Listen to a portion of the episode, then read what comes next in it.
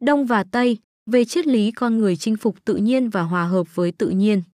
Tác giả Hồ Sĩ Quý Xin xem thêm chú thích tại bài viết. Khi đề cập đến thái độ ứng xử của con người đối với giới tự nhiên, hầu hết các nhà lý luận đương đại đều quan niệm rằng triết lý con người chinh phục tự nhiên là thế giới quan chủ đạo của các dòng văn minh phương Tây. Thế giới quan này đối lập với triết lý con người hòa hợp với tự nhiên, thế giới quan chủ đạo trong các nền văn minh phương Đông. Đây là một đề tài rộng lớn và có rất nhiều nội dung thật đáng quan tâm. Trong bài này, chúng tôi xin đề cập đến một số nội dung cơ bản nhất mà logic của vấn đề đòi hỏi phải trình bày. 1. Năm 1854, Franklin Pierce, tổng thống của người da trắng ở Washington muốn mua đất của thổ dân da đỏ. Trong quan niệm của vị tổng thống này, đất đai là một thứ hàng hóa và có thể mua bán được. Nhưng với người da đỏ ở Seattle, thì đất đai cùng với con người và sinh vật ở đó là một khái niệm thiêng liêng.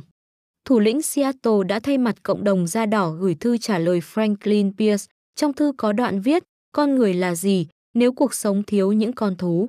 Và nếu chúng ra đi, thì con người cũng chết dần chết mòn vì nỗi buồn cô đơn về tinh thần, bởi lẽ điều gì sẽ xảy đến với con thú thì cũng sẽ xảy ra với chính con người. Mọi vật trên đời nay đều có sự ràng buộc lẫn nhau. Bức thư này được coi là hay nhất trong mấy trăm năm nay về quan hệ giữa con người với tự nhiên. Thực ra, không phải đến bây giờ con người mới biết quan tâm đến môi trường sống của mình, mà ngay từ rất xa xưa, người ta đã biết tới hình ảnh vườn địa đàng trong các huyền thoại tôn giáo phương Tây, cũng như trốn bồng lai trong các quan niệm dân gian phương Đông. Đó chắc chắn là hình tượng thể hiện niềm khát vọng thiêng liêng của con người về một môi sinh lý tưởng cho mình. Có sơ sở để nói rằng, sự tiến triển của nền văn minh nhân loại, ngay từ buổi bình minh của lịch sử, đã được thể hiện trong sự xử lý giải quyết mối quan hệ khi bạn lúc thù giữa con người với tự nhiên. Nhưng lịch sử văn hóa, văn minh trong bản chất của nó là lịch sử của sự phát triển con người, mà trong đó chinh phục tự nhiên cũng là một phương tiện của sự phát triển. Nghịch lý của sự phát triển bắt đầu nảy sinh từ đây, con người ngày càng hiểu biết sâu hơn về quy luật của thế giới xung quanh, thì sự tác động của con người đến giới tự nhiên cũng ngày càng mãnh liệt hơn, theo cả chiều thuận lẫn chiều nghịch. Vai trò ngày càng lớn hơn của con người trong việc xử sự với giới tự nhiên, mặc dù đã giúp con người khống chế giới tự nhiên ngày càng đáng kể hơn, nhưng không vì thế mà con người tránh được nguy cơ phiêu lưu hơn. Giới tự nhiên, cái nôi của cuộc sống con người đã trở nên dễ thương tổn hơn nhiều trong nhịp sống sôi động của xã hội công nghiệp. Bà Brandland, nguyên chủ tịch Ủy ban Môi trường và Phát triển Thế giới nhận định, trừ chiến tranh hạt nhân ra, thì sự biến đổi của khí hậu là mối đe dọa lớn nhất đối với loài người. Nó không những đe dọa sự tồn vong của con người, mà còn uy hiếp cả tương lai của trái đất. Vấn đề là ở chỗ, sự phát triển của nền văn minh ngày nay đã trở nên quá nóng. Trong xã hội hiện đại, con người phải đương đầu với những vấn đề mà tính nghiêm trọng của nó thì tất cả những thế kỷ đã qua gộp lại cũng chưa thể so sánh được. Sức mạnh của cơ chế thị trường ở trình độ toàn cầu hóa và những tiến bộ kỳ diệu về khoa học công nghệ, trong khi làm cho xã hội loài người phát triển ngày càng nhanh hơn, thì đồng thời cũng làm nảy sinh mặt trái của sự phát triển, cơn khát khai thác tự nhiên với năng lực tăng theo cấp số nhân của con người cũng ngày càng gia tăng. Trong không ít trường hợp, việc nhìn nhận và giải quyết mối quan hệ giữa con người với giới tự nhiên, trong sự thúc ép của những nguyên nhân chủ quan và khách quan phức tạp khác nhau, đã gây ra những hậu quả đáng tiếc. Thêm vào đó, những toan tính sai lầm của một số chiến lược ích kỷ dựa trên cơ sở những thành công về kinh tế và khoa học công nghệ đã làm tăng thêm khả năng con người trở thành kẻ thù của tự nhiên và giới tự nhiên luôn luôn rình dập báo thù con người. Chưa kể đến những hành vi chủ tâm phá hoại tự nhiên mà chỉ tính đến hệ quả tiêu cực của những chương trình, những kế hoạch phát triển kinh tế, phát triển khoa học công nghệ, thì tình trạng xâm hại cân bằng sinh thái trong mấy thập kỷ qua đã làm cho cả cộng đồng thế giới từ lâu lo ngại, giới tự nhiên đã mất đi khả năng tự phục hồi. Nạn cạn kiệt tài nguyên, tình trạng ô nhiễm môi trường, sự tuyệt chủng nhiều loài sinh vật, hậu quả của sự khai thác tự nhiên một cách quá sức chịu đựng của nó đã đặt nhân loại trước nguy cơ của một cuộc khủng hoảng sinh thái toàn cầu, sự hủy diệt chính bản thân nhân loại. Kẻ thù nguy hiểm nhất của giới tự nhiên, hóa ra lại là con người.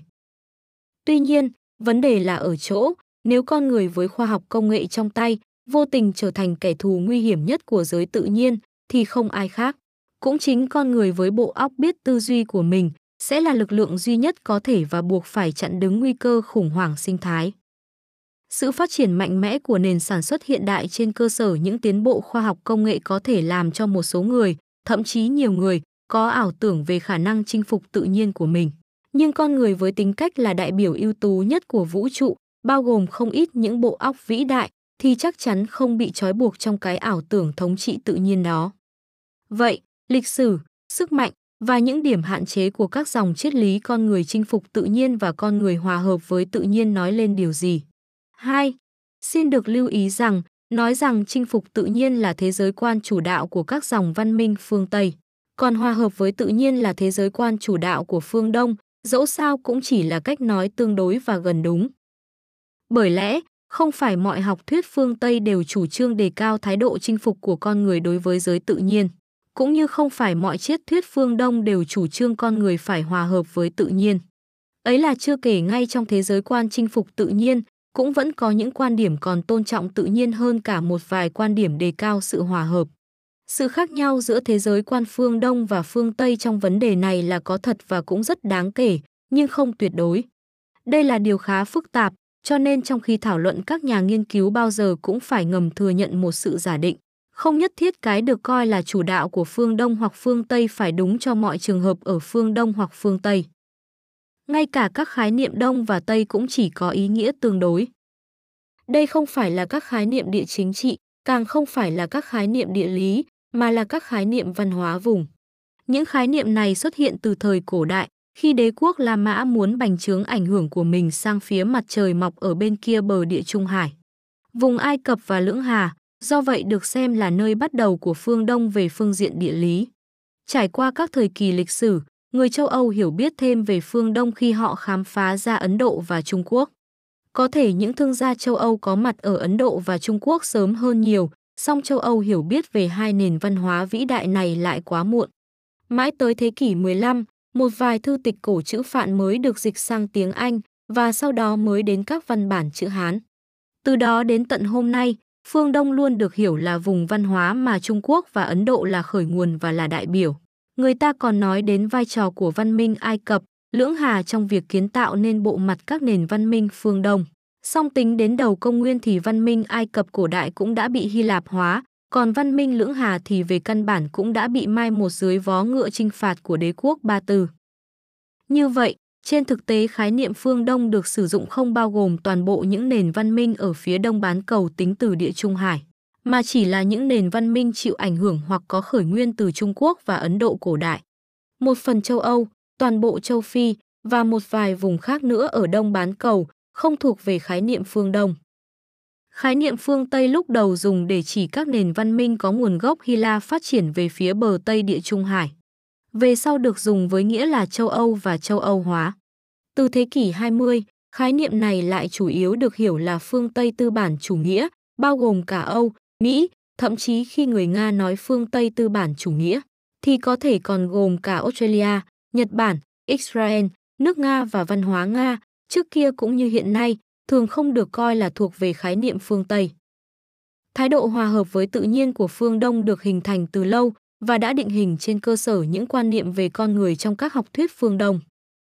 Theo nhiều tác giả, con người trong quan niệm của tất cả các tôn giáo phương Đông và trong hầu hết các học thuyết triết học phương Đông truyền thống đều không đối lập với giới tự nhiên.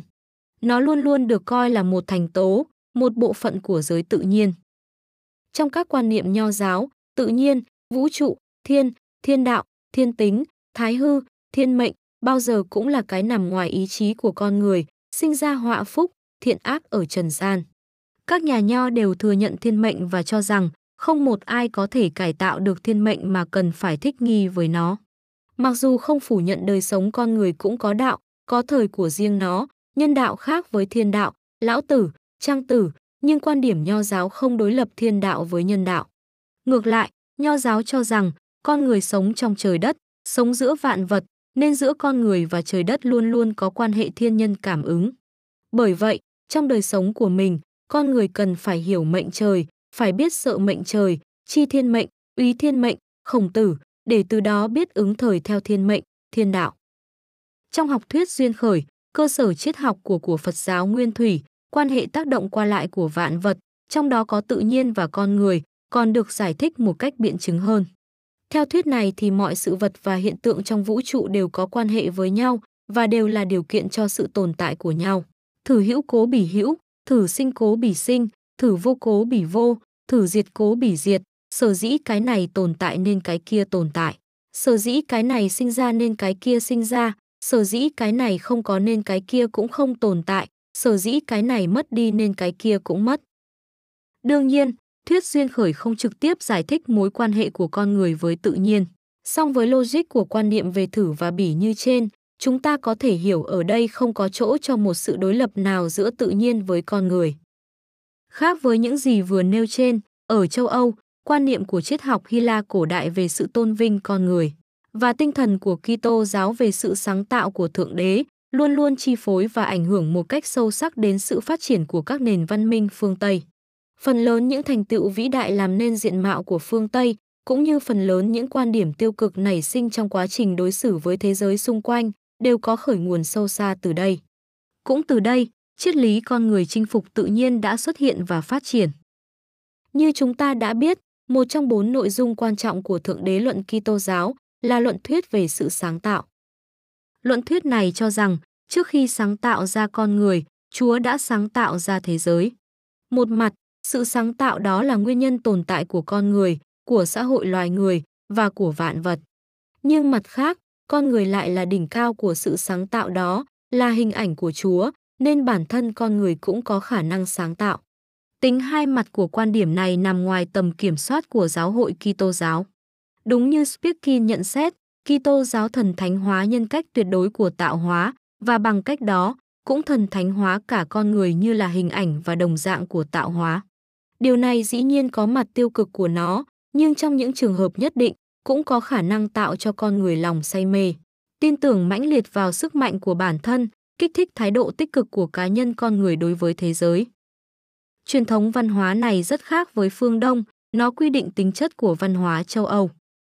Ở thời cổ đại Hy Lạp, lần đầu tiên chúng ta bắt gặp thái độ tôn vinh con người nhưng thái quá đến mức vị kỷ có lẽ là ở Protagoras. Khi đưa ra quan niệm của mình về chân lý, Pythagoras cho rằng việc chứng minh sự vật nào đó là hiện thực hay không hiện thực hoàn toàn phụ thuộc vào ý kiến của từng chủ thể cá biệt, điều đó có ý nghĩa đối với từng chủ thể đó. Pythagoras khẳng định con người là thước đo của mọi vật. Quan điểm của Pythagoras được Socrates tán đồng và làm rõ thêm con người với tư cách là kẻ biết suy nghĩ mới là thước đo của mọi vật. Với Socrates, con người đương nhiên có vị trí ở trung tâm của thế giới, tuy vậy, ông nhấn mạnh năng lực tư duy của con người, với nghĩa là không phải tất cả mọi người đều có vị trí ấy. Nên nhớ rằng ở thời cổ đại, kiến thức về giải phẫu học đã đạt tới trình độ khá cao. Hội họa và điêu khắc cổ đại đã sử dụng rất phổ biến những tỷ lệ của cơ thể người để tiêu chuẩn hóa hình họa. Và vì thế nói con người là thước đo của vạn vật thì đó không chỉ là mệnh đề có tính chất phương pháp luận chung chung. Theo Socrates, con người luôn luôn là một bí ẩn đối với nhận thức, hiểu được nó không phải là điều dễ dàng.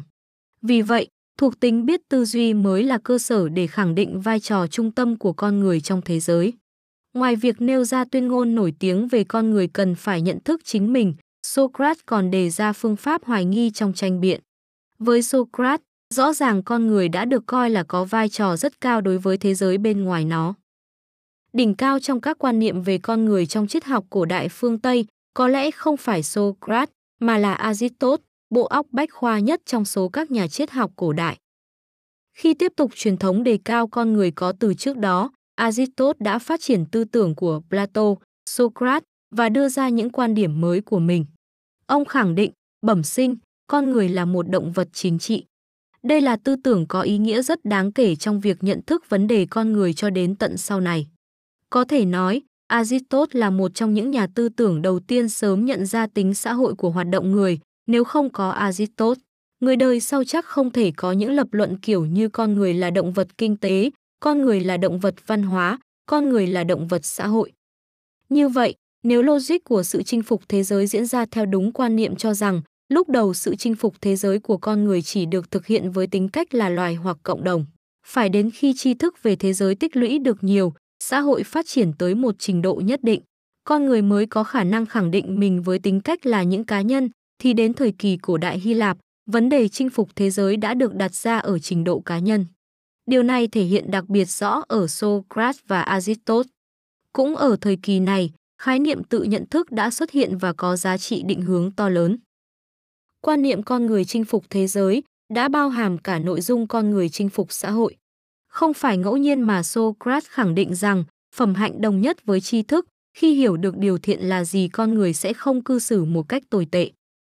Sau hơn 10 thế kỷ bị mai một dưới sự thống trị của nhà thờ Kitô giáo Trung Cổ, truyền thống đề cao con người bắt nguồn từ triết học cổ đại Hy La được khơi dậy và phát triển rực rỡ kể từ thời đại phục hưng. Trên cơ sở những thành tựu mới của nền khoa học tự nhiên, lý tưởng giải phóng con người khỏi xiềng xích tôn giáo đã được tiếp thêm sức mạnh. Và cũng nhờ đó, quan điểm chinh phục thế giới được bộc lộ ở một trình độ mới. Về phương diện chính trị xã hội, từ giữa thế kỷ 15, phương Tây bắt đầu tiến hành cuộc tìm kiếm những miền đất mới. Trong khoảng 3 thế kỷ, gần như toàn bộ thế giới với những nền văn hóa rất khác nhau đã được khám phá. Có rất nhiều lý do đã được nêu ra để giải thích sự bành trướng của chủ nghĩa tư bản châu Âu thời bấy giờ. Trong đó có cả những lý do nhân đạo, đầy tinh thần nghĩa hiệp, tồn tại bên cạnh những lý do tham tàn của chủ nghĩa thực dân. Điều đáng lưu ý là những người thực hiện cuộc bành trướng có những lý do phức tạp không kém những thập tự quân trước đó. Và cũng giống như thập tự quân, họ tin tưởng phần nào là họ đang làm công việc của Thượng Đế. Theo chúng tôi đây là điều rất đáng lưu ý. Về phương diện nhận thức, như Egen đã nhận xét, từ cuối thế kỷ 15, cùng với sự ra đời của nền khoa học tự nhiên thật sự, châu Âu đã đạt tới những tiến bộ khổng lồ trong lĩnh vực nhận thức giới tự nhiên. Đi đôi với sự xuất hiện những viện hàn lâm khoa học tầm cỡ ở các nước Anh, Pháp, Mỹ, chủ nghĩa duy lý và phương pháp tư duy siêu hình cũng giữ địa vị thống trị trong nhận thức. Phải đến khi có những phát kiến mới của khoa học tự nhiên thế kỷ 18, thì những sơ đồ nhận thức thế giới bắt nguồn từ Newton, Locke, Hope mới lộ ra là có nhiều hạn chế. Phương pháp nhận thức siêu hình gặp phải một ranh giới, mà nếu nó vượt quá thì nó trở thành phiến diện, hạn chế, trừu tượng và xa vào những mâu thuẫn không thể nào giải quyết được. Khoa học tự nhiên thời Egen đã cho phép kết luận rằng trong tự nhiên, rút cục lại, mọi cái diễn ra một cách biện chứng chứ không phải siêu hình. Không thể nói rằng triết học Marx nằm ngoài truyền thống chinh phục thế giới của văn hóa châu Âu. Bởi vì hơn ai hết, chính Marx đã khẳng định các nhà triết học đã chỉ giải thích thế giới bằng nhiều cách khác nhau, vấn đề là cải tạo thế giới. Tuy nhiên vấn đề là ở chỗ, Marx và Hegel đã chủ trương chinh phục thế giới, cải tạo giới tự nhiên như thế nào. Theo chúng tôi, cũng sẽ là sai lầm nếu mọi quan điểm về cải tạo và chinh phục thế giới đều bị phê phán một cách định kiến. Không thể phủ nhận rằng, con người khác con vật chính là ở chỗ nó biết chinh phục và cải tạo thế giới để thỏa mãn nhu cầu của mình. Không nên căn cứ vào những sai lầm của xã hội hiện đại trong việc bảo vệ môi sinh hoặc căn cứ vào nhu cầu cấp thiết phải hòa hợp với tự nhiên, mà chúng ta lại phủ định một cách sạch trơn những quan điểm hợp lý về sự chinh phục và cải tạo thế giới. Nên nhớ rằng, chính các tác gia kinh điển đã hiểu rất rõ tính chất nguy hiểm của thái độ cực đoan trong chinh phục thế giới. Xuất phát từ đó, các ông đã đặt vấn đề phải cải tạo thế giới với một hệ thống các quan điểm khá hợp lý. Theo chúng tôi, tư tưởng điển hình nhất của chủ nghĩa Marx về thái độ tôn trọng tự nhiên, sống hòa hợp với giới tự nhiên được Egen trình bày trong tác phẩm Biện chứng của tự nhiên.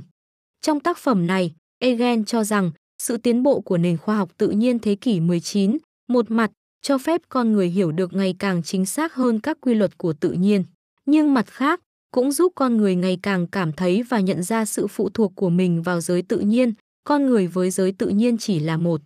Egen chỉ rõ, chúng ta hoàn toàn không thống trị được giới tự nhiên như một kẻ xâm lược thống trị một dân tộc khác, như một người sống bên ngoài giới tự nhiên, mà trái lại, bản thân chúng ta, với cả xương thịt, máu mủ và đầu óc chúng ta là thuộc về giới tự nhiên, chúng ta nằm trong lòng giới tự nhiên.